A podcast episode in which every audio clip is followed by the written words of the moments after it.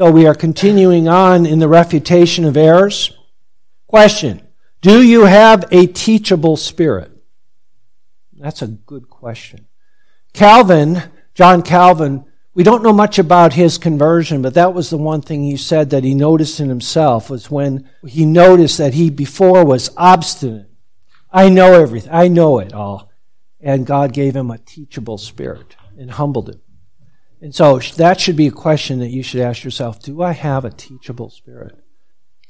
If so, then we will want to know when we are wrong in order to correct our thinking.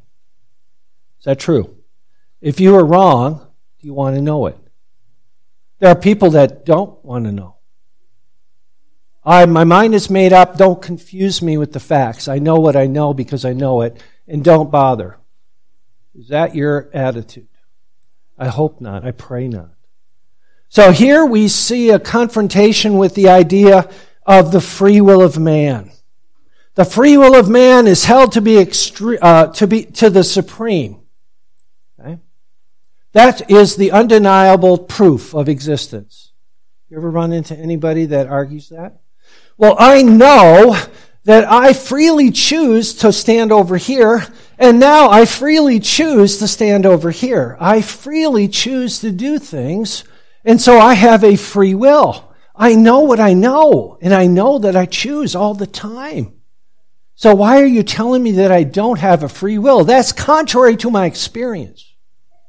And the challenge is the man with an experience beats a man with a doctrine every day in their own mind.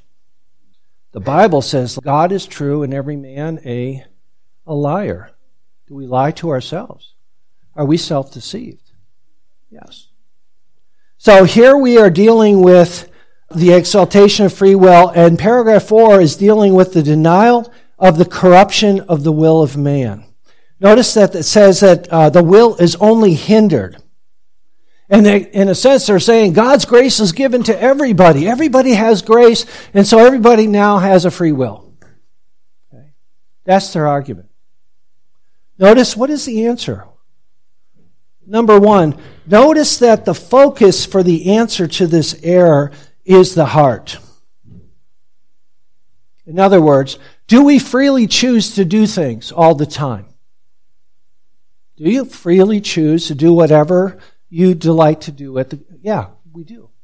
So in that sense we do have a free will.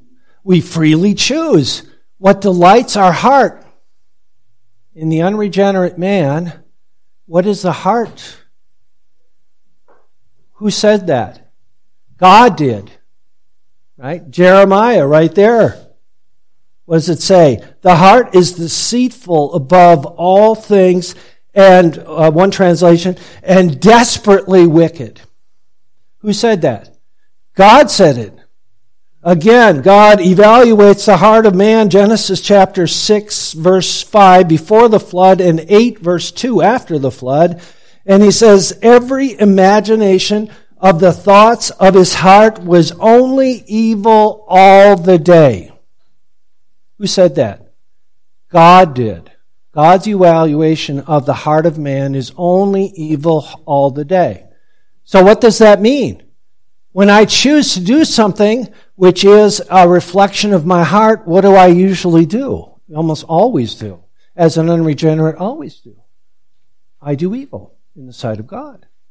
If you go on to Heidelberg Catechism, question 91, it says, well, what is a good work? What is something that I can do that is pleasing to God that's a good work? And it says it has to have the right motivation, the right goal, and the right standard.